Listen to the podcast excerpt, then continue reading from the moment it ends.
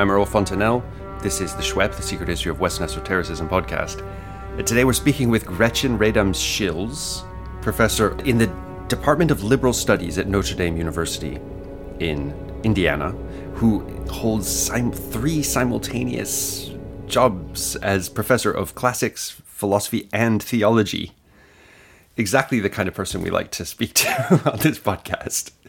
Uh, Gretchen, thanks so much for taking the time to talk to us about the great Calcidius. My pleasure. So, Calcidius, this is not exactly a name to conjure with for most people, but a very, very important character in the 4th mm-hmm. century. Can you introduce him the way you would introduce him to, you know, so uh, people who never heard of him before, and what we can say about his life, etc. You know. Yeah. Well, the answer to that is very short because we know next to nothing apart from the fact that he wrote this partial translation of the Timaeus. Um, it's from about 33c to 53c and partial commentary. No, sorry, the translation is up to 53c and the commentary starts in Timaeus 33c. Um, it's a very influential text, but we know nothing about the author. Uh, even the date is very is very contested. And if you want, that's the primary reason why I wanted to write a monograph that would start from well, what can we tell about his position in the cultural landscape uh, based on the text itself, based on the commentary itself? What is his authorial voice? What is the purpose of the commentary? And then and then work from that. And uh, that's actually the results of, of that were, were a bit surprising, you know, even even to me as well. I can maybe su- summarize it by saying that he'd always been grouped with um, the uh, Christian Latin Neoplatonists, that sort of, you know, with Marius Victorinus, with with an Augustine. But I think one of my main conclusions is that he really doesn't belong with that group at all. His Christian identity is far from obvious. Um, right. And I'm one of the I'm one of the scholars who's adopted the minimalist position, namely by saying that you know an assumption that he was Christian doesn't really it doesn't make any difference for the commentary. What we can tell that his interlocutor is a Christian, and that's why he, he sometimes alludes to Christian views in the second person and that uh, you know he also cites the Hebrews. But of course, we know that people like Numenius and Porphyry also had a strong interest in the Hebrew tradition because you know what they called the wisdom traditions, and he, he uses he uses some Philo of Alexandria. Uh, but that's about it. Uh, and he also he holds views that are frankly incompatible. Uh, if if we think about him, the later if we put him the later we put him in the fourth century, the more of an enigma it becomes because he doesn't have the doctrine of creation out of nothing because matter is coeval with God. Mm-hmm. He doesn't allude to any debates on the Trinity, even though he has a threefold structure of, Which is of the divine. Uh, if you compare that to Marius Victorinus, the differences are, are very, very, very striking, I think. So you may know this, but the, the kind of the dominant thesis in scholarship wasn't developed as the person who edited the text. You know, it's mm. still a fabulous edition of the text kind of wanted to put him in the circle of Ambrose and Augustine in Milan at the end of the fourth century. And again, if you start from the actual features of the commentary itself, that makes no sense. I mean, they really have no reason uh, to put him in that circle. And that may mean also that he's he is actually earlier. He might be from the early fourth century, and maybe you know the addressee is Osius, Mm. Uh, and we know Osius of Cordoba, who was um, who was a major player in the Council of Nicaea. It might have been Osius of Cordoba after all, and it might have been something that this Osius commissioned when he was traveling, so not necessarily in Spain. Um, so we, we are sort of reopening, we are reopening possibilities once we see how limited the basis is for assuming that he belonged to that circle of Latin Christian Neoplatonism. That, can I yeah, can I stop you there yeah. for a second and just um, mm-hmm. try to summarize for for people who haven't heard any of these names? Osius is a guy that we know was a bishop in right. Spain Incredible. in earlier mm-hmm. fourth century, like the 320s, mm-hmm. 330s. So that might mm-hmm. date uh, Chalcidius earlier because Chalcidius is addressing this someone called Osius in his right. translation That's commentary. Right. So he's saying, Osius, here's my translation commentary on the Timaeus in Latin. Enjoy. A lot hinges on that what the identity of this Osius, and we can't pin it down, right? For sure. So it that Yeah, that's why. But I think it's fairly clear that the addressee is a Christian. yeah And then once we can we can sort of get rid of this hypothesis of the Milan circle, um, and on the basis of the, the techno feature of the text itself, you know, the, the earlier data is not excluded. Uh, it at least becomes possible again that it might have been somebody like Osius of Cordoba who would have been visible enough and prominent enough, you know, both to commission this kind of text and to be a kind of worthy addressee. Right. You know, if you're an ambitious writer, you want you want to dedicate it to somebody who's who's making a difference, yeah.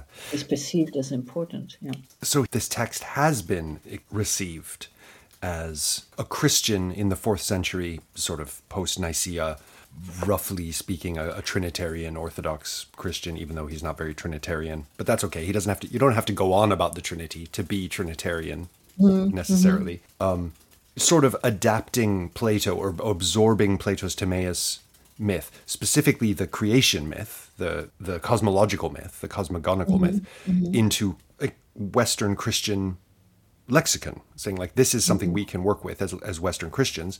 We don't need the Atlantis story. We'll just leave that out, right? Which is mm-hmm. why mm-hmm. the Atlantis story is going to sort of disappear in the Latin West for a long time. But you're saying, well, if we if we pull back again and reassess this, we, we, we can't really be that sure that that's what's going on. He's definitely a Latin writer. He's definitely writing it sometime in the fourth century. I think that's kind of agreed. Um, but his own philosophical religious agenda isn't certain, in your view. Yeah, yeah. Well, and it, it's it's certainly not dominated by concerns that are central to Christianity. Um, and one of the things that comes out too is that for him, Plato is the authority figure. Plato is the pinnacle of truth. And you could say, well, that's the result of him writing a commentary on the Timaeus. But if you read other people who are very keen on Greek philosophy, they usually have a disclaimer in there at some point. But yes, of course, you know, scripture and revelation was, um, are superior in terms of truth. And Calcidius never makes that point. It never goes beyond Plato, as for him, Plato is the beginning and the end um, of, of when, it, when it comes to truth claims. And when it comes to the Trinity, I mean, yes, he has a threefold view of the divine, but the, the Holy Spirit is nowhere in sight. Um, you know, it really doesn't map. People like Eusebius would claim that, you know, there is a sort of Trinitarian view of Plato that you can map onto the Holy Trinity mutatis mutandis, but Calcidius doesn't even make that move. So, what happened? How could he have been dubbed a Christian? Because that would then become an interesting question. And yeah, you're right. And one of the ways in which he became very influential is that, of course, we're dealing at a period in late antiquity when the knowledge of Greek philosophy and Greek, period, is waning. In the in the West, So we should through- emphasize. Yeah. yeah, and through some accidents of history, this text becomes, for quite a number of centuries, Plato. Right. Right. I mean, we have some Latin translations of other texts, but snippets of it. But really, this text, so to the point that people would, would use this text to talk about Plato, and Calcidius, you know, completely disappears behind the figure of Plato. But what also happens, of course, for example, is very important for the school of Chartres in the 12th century. We know this. But then we have to think about their methods of reading. Uh, you know, if you look at uh, Bernard of Chartres, they take selections of texts and then they fit them back into different contexts. So that's how, in a way, Calcidius becomes quote unquote Christianized. Because he gets, they take parts of the text and they connect it with other ideas, and then it ends up looking more Christian than in fact it was. Now, another really important nuance is when we're talking about Neoplatonism at the end, in that period, at the end of antiquity. The Platonism that we find in Calcidius, and, and John Dillon had already pointed this out, is actually, it goes back to a large extent to a kind of Platonism that is pre Plotinus. So um, it's that period, first century BC, second, the first two centuries AD, where Platonism becomes interested in developing a system of Plato's thought, but it's very much in flux. And so it's it's in an older form of Platonism, which in itself is also very interesting. How come that somebody at the end of the fourth century or somewhere in the fourth century um, goes back to this to this earlier form, this earlier form of Platonism, which is less schematized, less complex, less um, you know, there are fewer mediating actors. Um, there is much less of an emphasis on the apophatic tradition, uh, for example. Um, and that might have to do with the purpose of the commentary, which I can talk about if you want. I'd love that, but let's um let's maybe back up. We've already we've already dipped into Nachleben, which is usually yeah, something I try to leave till the end, but um, yeah. it flows so naturally from what you're saying that we've already got some uh, School of Chartres in the mix. But the idea is that he's writing a kind of Platonism that doesn't remind people so much of Plotinus and those who came after him. Most the you know people we've been talking about on the podcast. But back to what's often called Middle Platonism, people like Numenius of Apamea, um, the Plutarchs, the Alcinouses of the yes, the early centuries of the Roman Empire. Mm-hmm. Mm-hmm. A simpler time yes, maybe. he's harking back to that stuff. And the question would be why? Because from our view as scholars looking at what survives, we get the picture that in this period there's a real kind of hegemony that, you know, everyone who's doing Platonist philosophy is deeply influenced by Plotinus. Therefore, they are deeply metaphysical. Their their concerns are metaphysics. And if they're influenced by Porphyry and especially Iamblichus and beyond, they're also concerned with with a very systematizing, complex metaphysics with lots of triads and you know mm-hmm. structures in the immaterial realms, and we don't see this in Calcidius. Mm-hmm. Um, That's right. So that that is a puzzle. I don't know what you think of this, but I feel like the the Council of Cowardice is probably the council of sensible scholarship, which is to say, the most of what was written in antiquity in Platonism, especially in the Latin world, assuming he's he reads Latin maybe as readily as Greek or more readily. We don't know what there was. It might be that he just stumbled upon a bit of Numenius and a bit of this and a bit, maybe some Plutarch and whatever, and that that was how he formed his uh, philosophical um, chops. We just don't. And of know. course, again, yeah, it also means that Platonism is a lot more diverse yeah. than we than we have a tendency to assume. But um, as I was saying earlier, it could also have something to do with the purpose of the commentary because okay. it's it's very clear that I mean he has to be careful not to insult his addressee, but it's very clear that his addressee is not really well versed in philosophy and doesn't know Greek all that well, so the addressee needs help. And he's using, and this is a very bold move, and that's why there is there is, I think, an anti-esoteric streak to the work and um, that's not just a suspicion, because one of the polemical uh, moments in the commentary occurs very early on, where he's precisely railing and ranting against those Platonists who do not want to share their knowledge, who keep their knowledge to themselves. Right. So by contrast, what he's going to do, he's going to try to quote unquote translate, not just in the translation, but also in the commentary try to make this this legacy more accessible to somebody who's not part of the inner circles.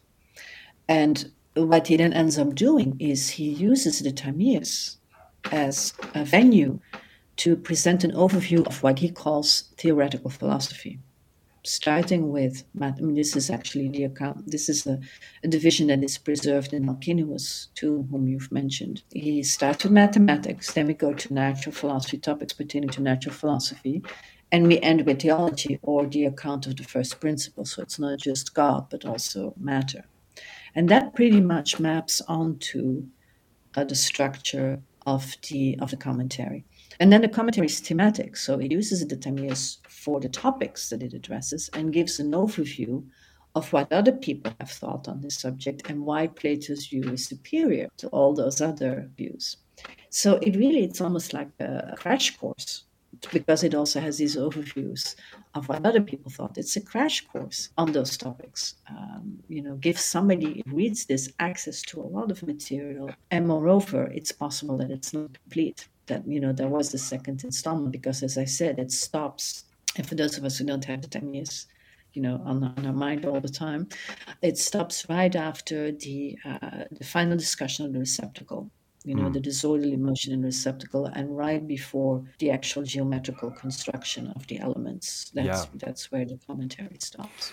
Now, that's a, that's a very interesting place to stop. You know, one of the things that struck me looking at Platonist reception of the Timaeus, and every every Platonist goes to goes to the cosmogonical myth in the Timaeus for some aspect of their metaphysics, um, mm-hmm. some aspect of their physics, uh, mm-hmm. uh, science, scientific approach to the cosmos. But very few people seem to make use of Plato's elaborate geometric atoms uh, story. Proclus addresses it, and we'll get to that in the podcast. But he says that Plato's being allegorical. It's not. It's not really mm-hmm. what Plato's saying. He's not really saying mm-hmm. that there's little tiny triangles, right?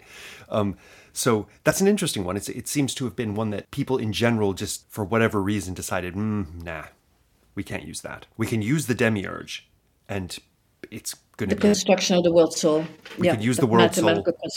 We can yeah. use all the astral stuff, all the the geocentric cosmology. We can use the mm-hmm. the stars as gods, as sentient beings. Um, all of that stuff we can use, and we we must use, we will use, and we must mm-hmm. use. But the the geometric atoms, meh. But of course, there too, we have to go back to an argument you yourself made earlier. We have a lot of missing links in the commentary yeah. tradition of the Timaeus. Um, and you know, the question of Chalcidius sources is also a very, very difficult one. So the traditional view was that he used that he was a mediocre dabbler who just used a couple of primary sources, um, and porphyry would have loomed very large in that. But porphyry is very, very difficult to pin down what exactly his views were mm. uh, because we have we have a lot of contradictory contradictory evidence. And again, in contrast to that, I wanted to focus on well, what is the red thread that actually runs through the commentary? Is there is it just a you know a fairly loose compilation under these themes, or does he actually have an interpretation of the Timaeus? And I think he does. It's remarkably um, it you know it resurfaces at regular points. Okay, well let's let's talk about that if that's okay. Um, mm-hmm. If mm-hmm. if we've turned we've turned from who this guy was, we don't really know, but we know he lived in the fourth century. He's addressing a Christian for sure. He's writing in a Christian milieu. He might be a Christian, he might not. If he is, he's not. He's not a rage. His point is certainly not to proselytize Christianity through this work, right? Mm-hmm. His point mm-hmm. is to take the wisdom of Plato, which is supreme, mm-hmm. and put it out there for Latin speaking audience because they need to know it. And these mm-hmm. philosophers have been jealously hoarding the mm-hmm. wisdom to themselves, and that's not cool. Right. Yeah. So let's talk about this book. Mm-hmm. I mean, there's so many questions we could ask about this, but I guess the, the overarching question is he takes Plato and translates him into Latin. So he's already he's making philosophic choices there because he's going to yes. have to decide. For example, this this mysterious word chora in Greek, the space or place or something that's going to become associated with matter very early on Aristotle already makes the association. But like, how is he going to translate that? How does matter? Mm-hmm. All these all these philosophic choices he's making through his translation, and then. Mm-hmm. I guess a, a, question following on that is not just the translation, but the commentary. What mm-hmm. does he try to do with Plato? What story is he telling mm-hmm. using Plato's Timaeus? Mm-hmm. Yeah, well, you know, again, there are two parts to your question. Uh, so, famously, Chalcidius came up with the word silva, which is almost li- um, very literal, like wood for for matter. And actually, there is another passage where he uses less less famous, but uses the word that would amount to kindling. You know, the kindling of evil. Right. Um, so that's a very famous one. But it, one it might be worth perhaps... pointing out to listeners that the word that Aristotle coins, as far as we know, for matter, hyle, also means wood. So he's he's following on the Greek tradition. He's sort of calquing into Latin from this Greek yes, tradition that's already yes. there. And so that's one of the ways in which we can know that Greek was actually the dominant language for him. Uh, because there, there, there are also lots of Grecicisms in his Latin, okay. so it's mm. uh, it's the dominant it's the dominant language. So it's a hyperliteral calque, and uh, because by then in Latin we already had the word materia, which he could have used, but he tends to reserve materia for what we call secondary matter, things like elements, things that are quote unquote material, but are already something in their own right. Whereas silva, he uh, reserves for this um, highly contested, but Chalcidius clearly thinks it's their notion of prime matter. Got it. Uh, you know, this this the substrate that has has no features, has no features whatsoever. Um, so that's one of the linguistic distinctions he makes. Another one that is less well known, but very very important for the commentary. Um, Instead, he inserts the words providence, providentia, in the translation when the Greek does not have it.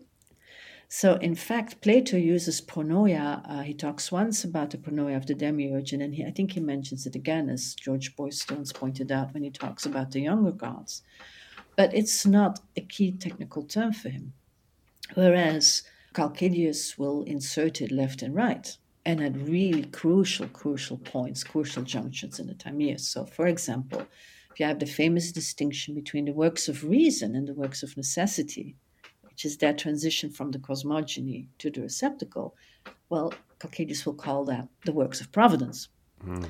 So, and then, not surprisingly, providence is one of the main themes that runs throughout the commentary. How that God's providence, in fact, does encompass all of reality, then how are we going to account for evil? How do we account for human freedom? That is one of the one of the uh, central motifs in his interpretation of the timaeus providence looms front center and back. I mean it's everywhere. Right. So that is on the one hand could be seen as a very typically late antique concern especially when the human freedom question comes in because that's just not a question people were asking in plato's time mm-hmm. um, in those terms. Um, and very Christian because Christians mm-hmm. are very concerned with freedom, not only human freedom, but God's freedom. God wills, He wants mm-hmm. to do stuff, and He makes mm-hmm. choices and all this sort of thing, which to to Plato or Plotinus is just absurd. Like that, what are, you, what are mm-hmm. you talking about? On the other hand, providence looms very large in Middle Platonism more generally. Yes. Um, so and in Stoicism, and and the debate about providence and freedom goes back, of course, to. Um, to the earlier period, the Stoic notion of providence and the problems it poses for human freedom. So we have uh, already some interesting philosophic choices that are showing up in the translation, the choice of Latin terms. And then expanding to, to go to the second part of my question, how would you summarize his his sort of goals? What what what are the red threads running through Chalcidius's commentary? You know, what is his philosophical point or points? Yeah, yeah. So um, I'll, I'll, you know, it's like if you ask an expert to summarize their views, you know, it's always a bit of a challenge. It's but, dangerous. Uh, I'll, I'll, I'll, try. Um, so he clearly still, this is also Middle Platonist, he has a kind of triadic view of God. Uh, the forms, the Platonic forms, are the thoughts of God, mm-hmm. and then we have the principle matter. Okay, so I've described his his view as a minimal dualism meaning there still are two principles. Matter is independent of the divine principle and coeval with it. And you know, as as you and your a number of your listeners may know, that's a view that was also rejected not just by Christianity but also by Platonism, from Plotinus onwards, for for whom uh, matter is the lowest emanation of the highest principle, but therefore not entirely independent. Right? It's not something that just exists apart from from the divine. So it is an independent principle. It is one of the two principles, but it's not evil. Um, it's uh, neutral. Hmm. So he really wants to use this idea that it's com- which he actually borrows from the Stoics, that it's completely amenable to the divine ordering activity. You know, it has potentiality for body, but it's not yet a body, therefore potentiality is not evil as such. I mean, even more, it desires the order.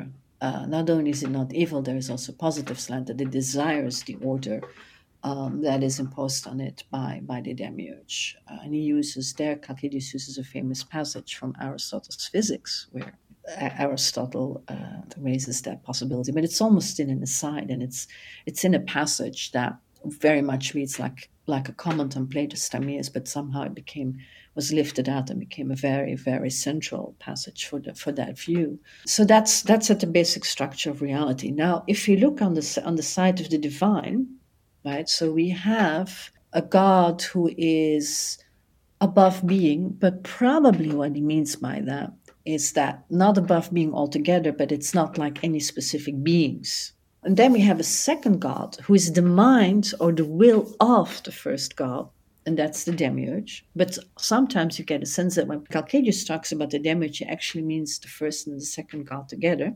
Right. Okay. And then we have the world soul. Got it. But but the gap between the first two gods and the world soul is bigger than between the first first and the second God. So that's his triadic structure of the divine. what he shares with Plutarch and a number of other Middle Platonist authors is the idea that there is something, there is there's a soul principle that is more primordial than the world soul. So, um, so you have the divine part of the system, and then if you look at, you know, the other primordial bits in reality, there is a lower soul, which is the principle of life for Chalcidius, which is not the world soul. So the world soul is composed out of this lower soul and a purely purely noetic soul. Um, okay. Which, by the way, we have a hard time fitting into then into a triadic uh, scheme. That's where things get do get a little bit slippery. But you know, we can also say it's just a nous, which would then be you know the second god. But very interestingly, and this is one of the views where he departs from Numenius, that's one way in which he is less dualist than Numenius. It's a view that he explicitly rejects.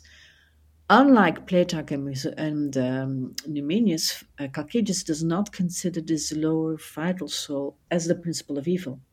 Right? It is primarily the principle of life. And what that then amounts to, I think, in the final analysis, is that on the level and the structure of reality, we don't have a fact of evil.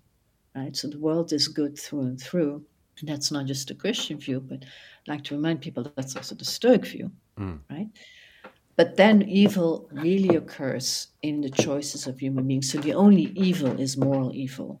Uh, and then, of course, Wojtyła is going to argue against the Stoics that that requires genuine freedom or that their their view of, of fate, you know, doesn't work uh, because, yeah. So that's it in a nutshell.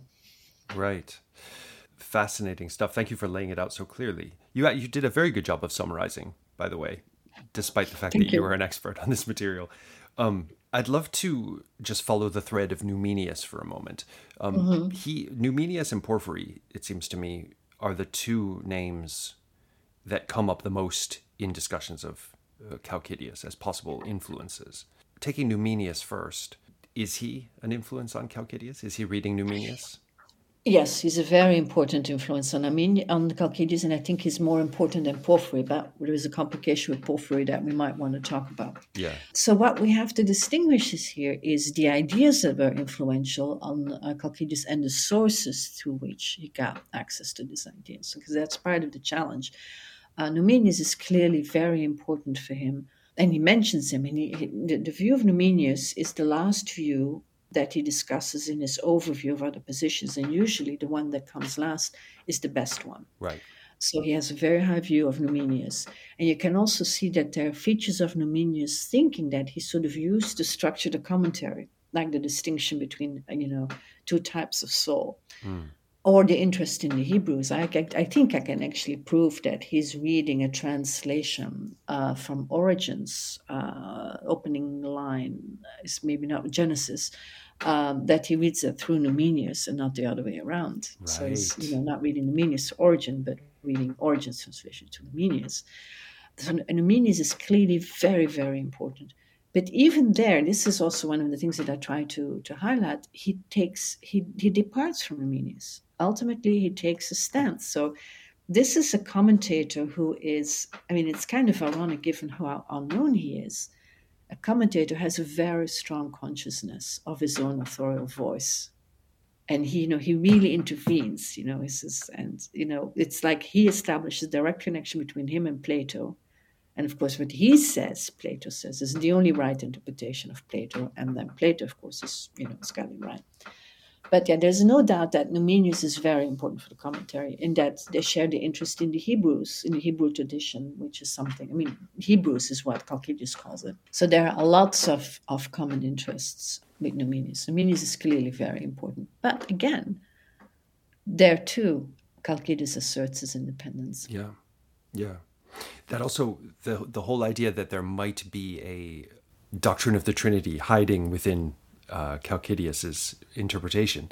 You can find it there if you want, but it, in terms of authorial intent, Numenius just seems the for this this tripartite god. I mean, Numenius is the man for that. That's his signature. Exactly, doctrine. exactly. And this is, uh, it's I think it's Dodds who already pointed this out in an older article. You know that when it comes to triadic structures of the divine, the the line between pre-Plotinian views and Plotinian views is not as strong as people, you know, wanted to draw it. I mean, there are already uh, strongly developed triadic views of the divine in pre-Plotinian Platonism, mm. and in the Chaldean oracles, arguably. So, you, and in the Chaldean oracles, so in a more popular yeah. religious Platonist exactly worldview. exactly. Okay, so that's Numenius. He's there. He's being read.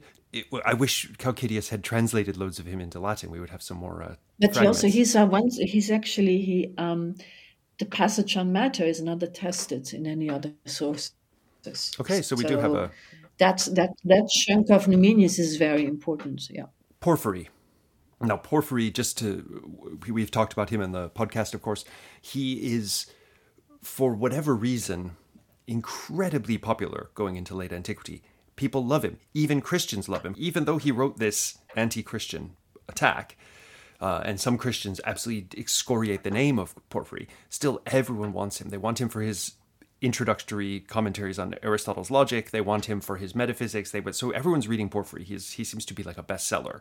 But as you say, his work is not univocal, although there ha- there have been some univocal readings of Porphyry published recently, where people are trying to see him as a consistent philosopher throughout his whole career. I tend toward the older view that no, he really does change his mind about stuff as as time goes on.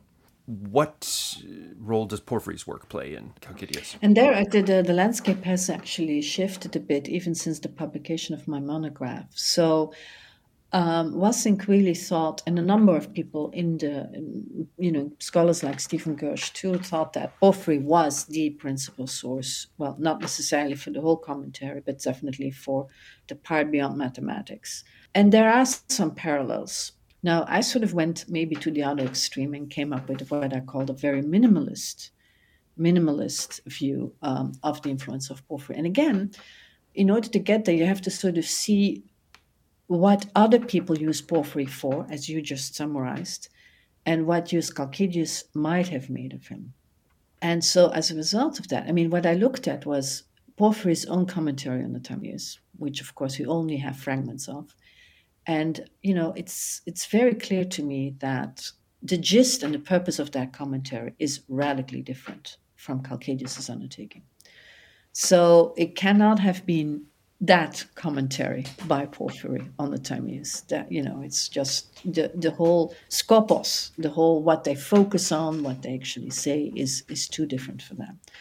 But of course, that's probably not the only thing Porphyry wrote about the Timaeus. You know, he may have had off and on, he may have had you know lecture courses for all we know. So okay, but at least we have to be very careful with the commentary on the Timaeus. But what I did notice, and the hypothesis that I left open, is that he might have used porphyry more as a source for later for other views. So uh, the technical term for that is a doxographer. You know that there are parts, there were writings of porphyry that were more giving overviews of what other people thought, right. and very Middle Platonist material that too. So you know we have porphyry in uh, in one text saying that you know Plato had a triadic view of reality of the of, of gods, the thoughts of God and matter, which is of course much simpler than what Porphyry and Plotinus themselves themselves between quotation marks eventually go to develop. Right.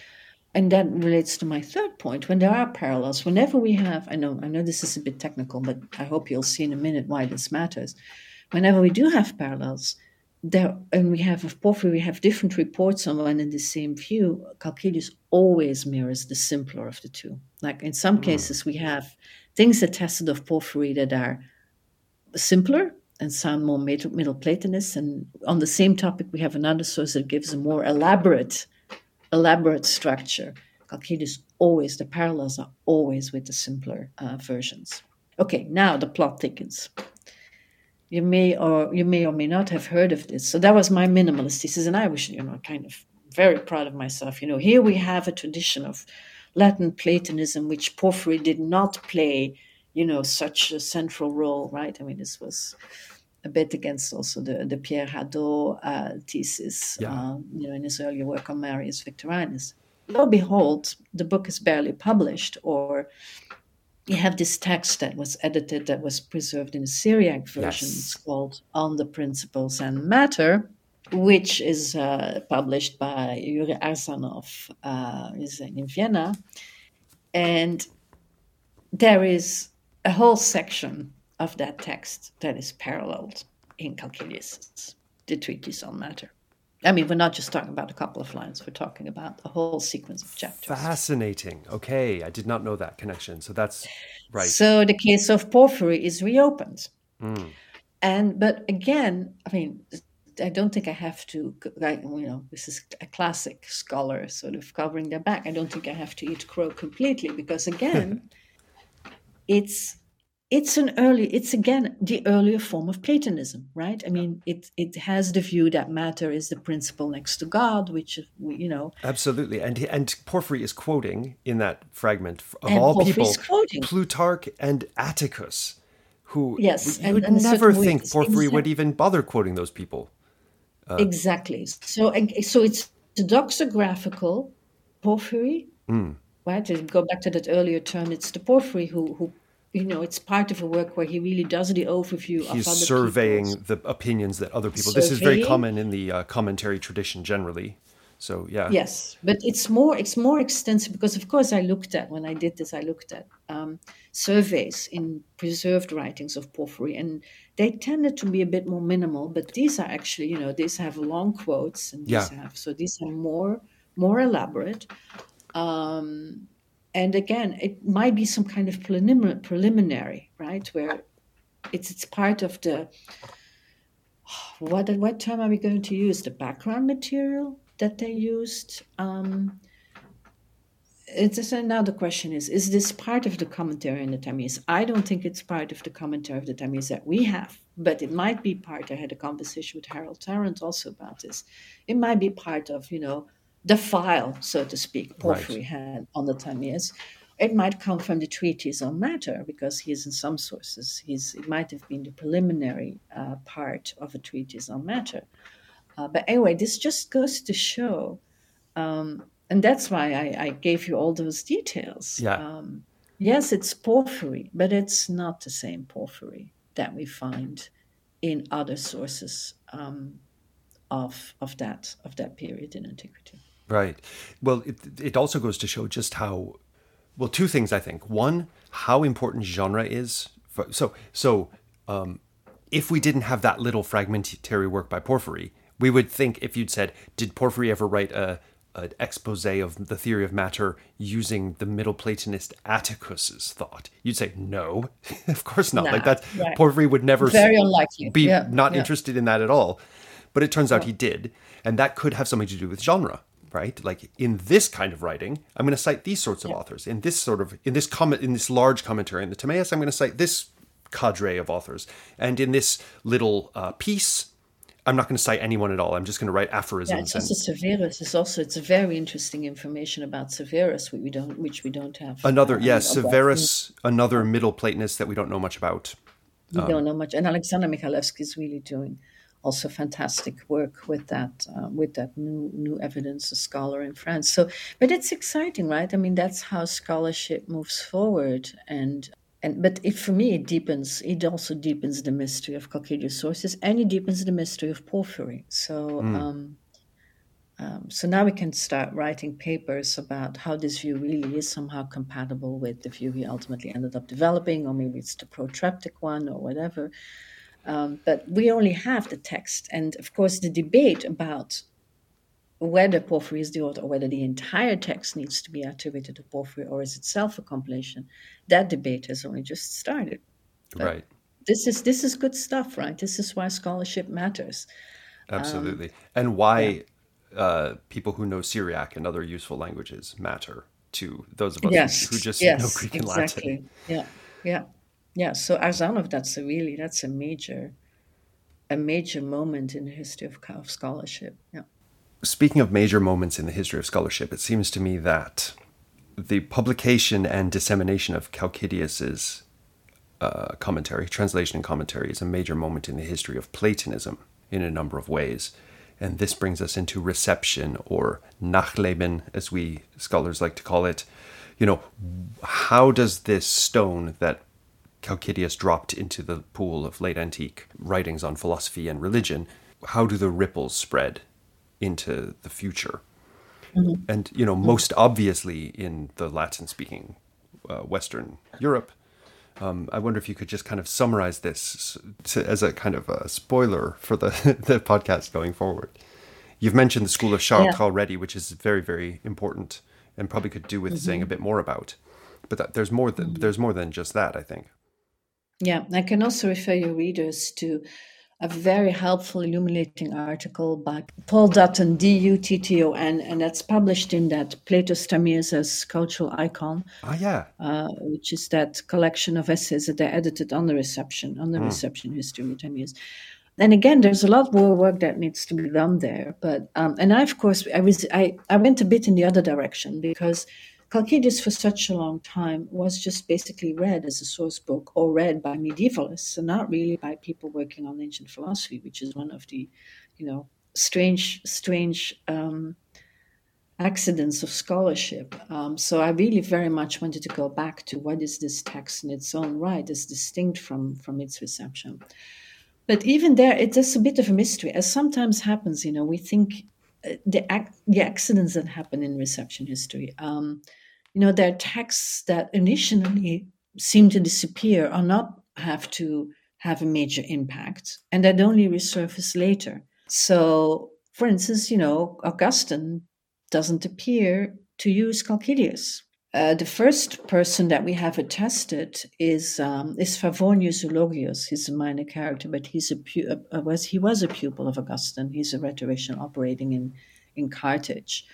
Um, and then you know there's a kind of trickle to some to some bits of Macrobius, um, and uh, but it's it's very tenuous initially, right? And and then we have a gap.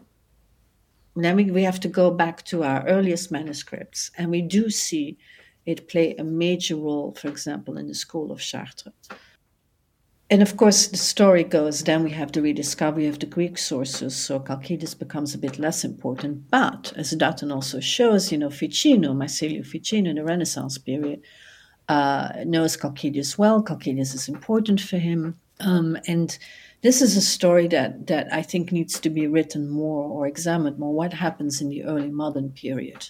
You know, how does the Christian Calcidius uh, continue to influence uh, views. And again, Dutton has done this on the basis of the manuscripts, the availability of manuscripts. But there's a lot more work, uh, I would say, there that, that needs to be done. So, on a, on a basic level, even taking this back, taking this really back to basics, there, there is a picture that Plato is going to be lost in Western Europe, unlike Aristotle, who's unprecedented popularity rise in late antiquity means that a, lot of his stuff will be translated into Latin. Um, or or be accessible in Latin via, for example, a Latin translation of Porphyry's introduction to his logic, and be transmitted so that the whole Christian philosophical tradition in the Latin-speaking world will have access to a lot of Aristotle, and then they're going to get more Aristotle through Arabic, through translating from Arabic into Latin. But the Arabic tradition has a, a major paucity of Plato as well, mm-hmm. which is something we'll talk mm-hmm. about shortly on the podcast. So they're not getting Plato, they're getting Aristotle, they're getting other classical stuff from these various roots, but they're not getting Plato. But the one piece of Plato that they have is Calcidius. And there are some Latin translations, I think, of passages of the Phaedo that, that are also circulating. And of course, you know, we don't quite know how much uh, Boethius did manage to translate and how much of that because his his undertaking was to translate both Plato and Aristotle into Latin. You know, and again, it's a shortage of sources that that sort of makes us guess what happens. But it's yeah, it's it's very clear that you know the school of Chartres, Plato there, and it's Calcidius is is really really important, and you know he gets pulled into the debate. Although I haven't quite figured out how they get from Calcidius to this view because it's not in Calcidius as I as I alluded you know, he gets pulled into the debate about whether the world soul is the equivalent of the Holy Spirit or can mm. be hmm. seen as the equivalent of the Holy Spirit. But that's not in Calcidius. I mean, not even remotely. But you can see how he gets pulled into that Christian debate, um, and Abelard takes part in it too. I think. Um, you know, can we, and, you know, it sort of continues to be floating around until it sort of gets condemned as an absolutely heretical idea. So you know there it does get pulled into into those kind of debates but i find this absolutely fascinating then the question for me is how did they manage to read Calcidius in this way? Because if you go at it to the, and that's why I was saying earlier, part of the answer is that, you know, the glossary tradition, the compiling of excerpts with commentaries, where, you, where something gets taken out of its original context. And I think that's also what happened with Calcidius. It was the Plato they had access to. And they, they, for some reason, they were interested really in using these features of Platonism. Yeah. And they actually made say make him sound more Christian than he actually was. And part of it is has to do with this practice of excerpting. Yeah. I think also it's important to realize for that for explaining how that process worked in later medieval Christianity in Western right. Europe that while Plato's works hardly survived, his reputation was massive. So right. the same in, in the Arab world. He's the you know, absolute father of esoteric wisdom in the medieval Islamicate tradition, even though they're not reading him. So yeah. uh, they're reading Iamblichus, they're reading Porphyry, they're reading uh, Proclus, right. Plotinus. They don't read him directly. Yeah. They don't read him.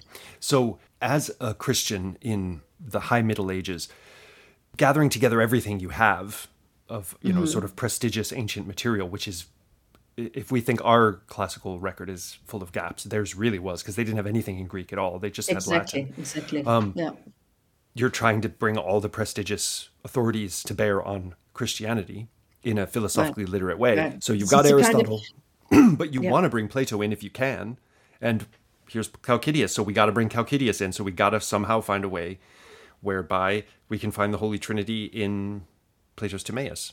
So it's basically the creation of an authoritative uh, wisdom tradition in which in this case Christianity ends up being the pinnacle of truth. But it's in a way it goes back to to uh, what we see. And again, George Boys-Stones has done great work on this. Um, you know, this, this sort of the creation of the wisdom tradition in Porphyry and in Numenius. But then people like Clement of Alexandria, now of course go back to the way of the way earlier period, do something very similar, but this time Christianity becomes the pinnacle of the wisdom tradition, and then we also get the idea that the Greeks actually borrowed it from, um, you know, from from scripture. That scripture was original, and the Greeks were just, you know, we, which we find already in Philo, and then in Clement, which we already find, and Numenius, you know, actually makes a very interesting claim. Um, uh, about Plato being the atticizing Moses. Yeah. So does that mean that Moses is the original one? I mean, what does it actually mean, right? Um, so, in that sense, they stand in a venerable tradition, but as you yourself point out, the circumstances, these sort of historical circumstances, made it much harder to do this, and therefore they really they didn't really have a whole lot of Plato to go by, and uh, and that's also why Calcidius comes to stand for Plato. Paul Dutton again pointed this out. They refer to the commentary of Calcidius and say Plato says, you know, it's just like he just becomes this almost transparent conduit, which, you know, I've just pointed out in today's podcast. He's anything but a transparent right. conduit. He has a very strong authorial voice. Uh, but he becomes Plato. Yeah. So that is hugely relevant for the podcast going forward, for the story of Western esotericism in the far West, in the actual Latin speaking realm because not just Plato, but specifically Plato's creation account. And it's mm-hmm. actually very it's very worthwhile stopping and pausing for a moment and looking at the layers of authorial voice here. We've got Plato's Timaeus. He's putting this myth into the mouth of someone named Timaeus. Mm-hmm. So it's not even Plato. It's the voice of mm-hmm. this Locrian guy called Timaeus, right? Timaeus mm-hmm. speaks.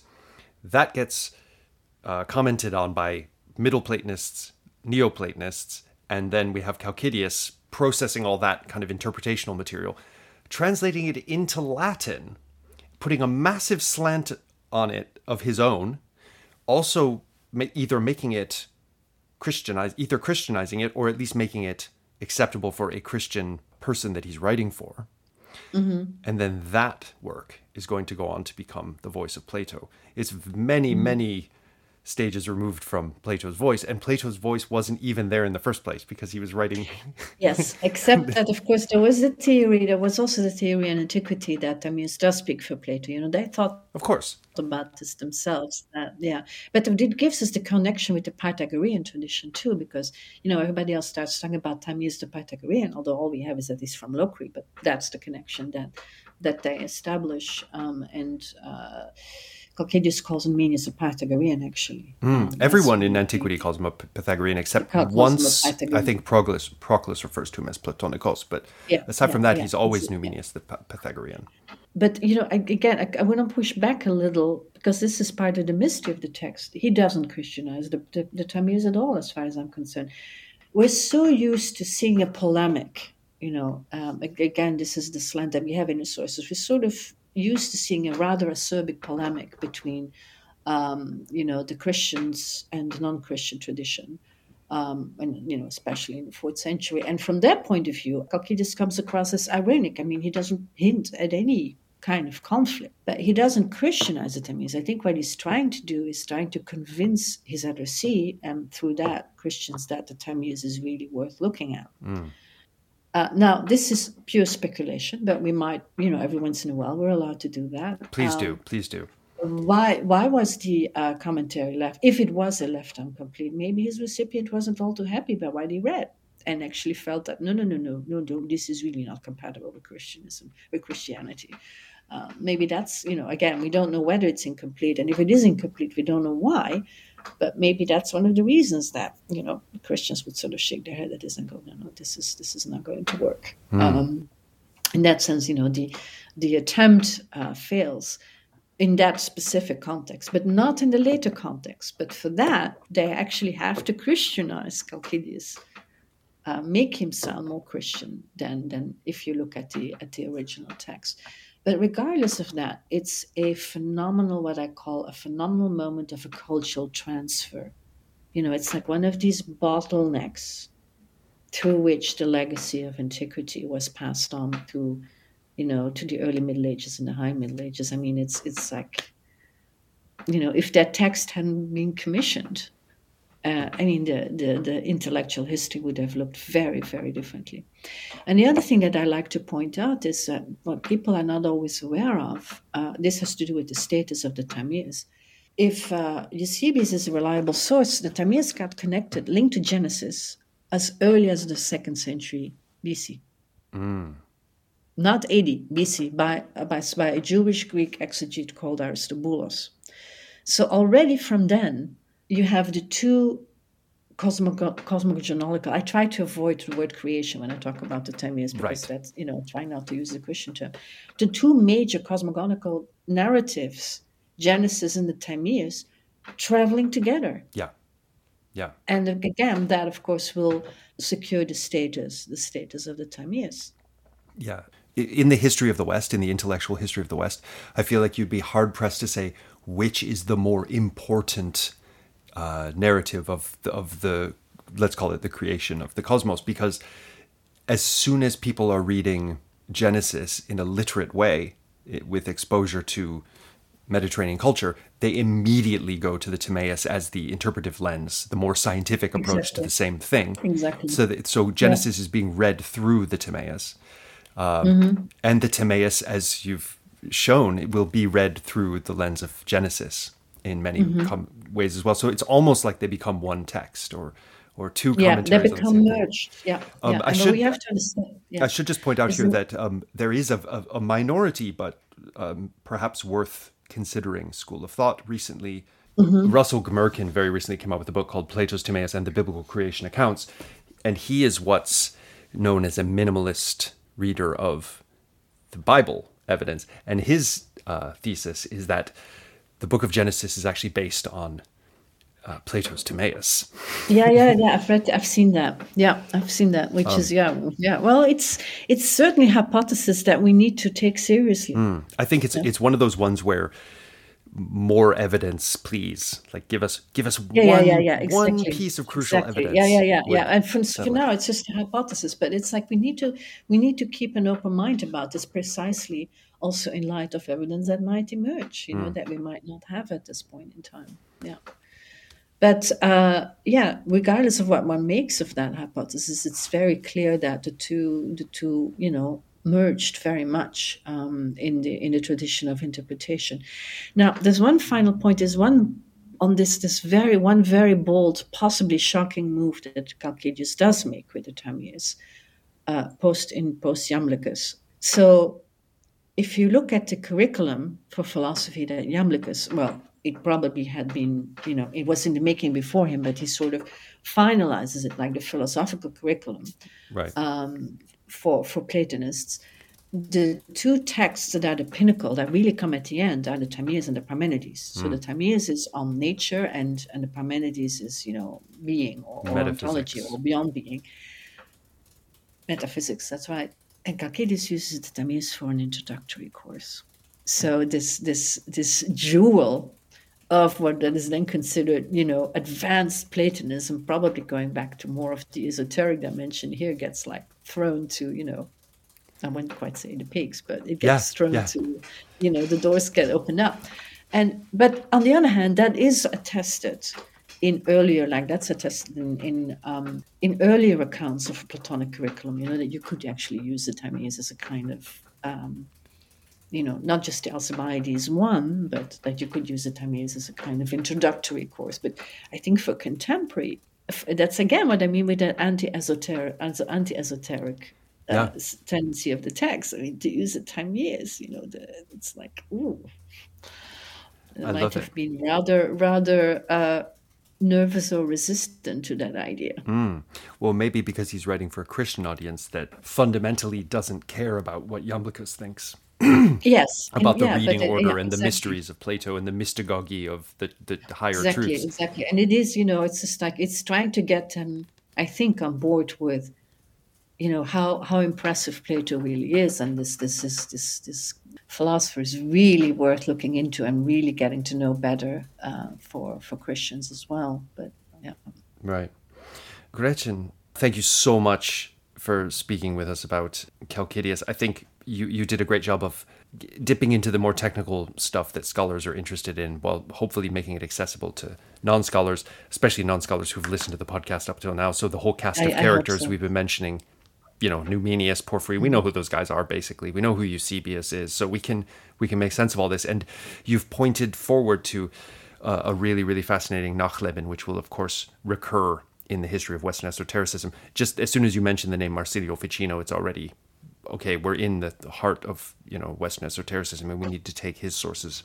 very seriously. But also movements like the the School of Chartres and other you know Christian Platonisms of the later medieval period that are incredibly important and do reintroduce that kind of esoteric, well, often called mystical aspect into uh, Christianity via people like Calcidius, whatever Calcidius's intentions were. These are all very right. important for our story. So thanks again. Thanks very much. Oh, thanks for having me. My pleasure. And uh, stay esoteric. I'll do my best.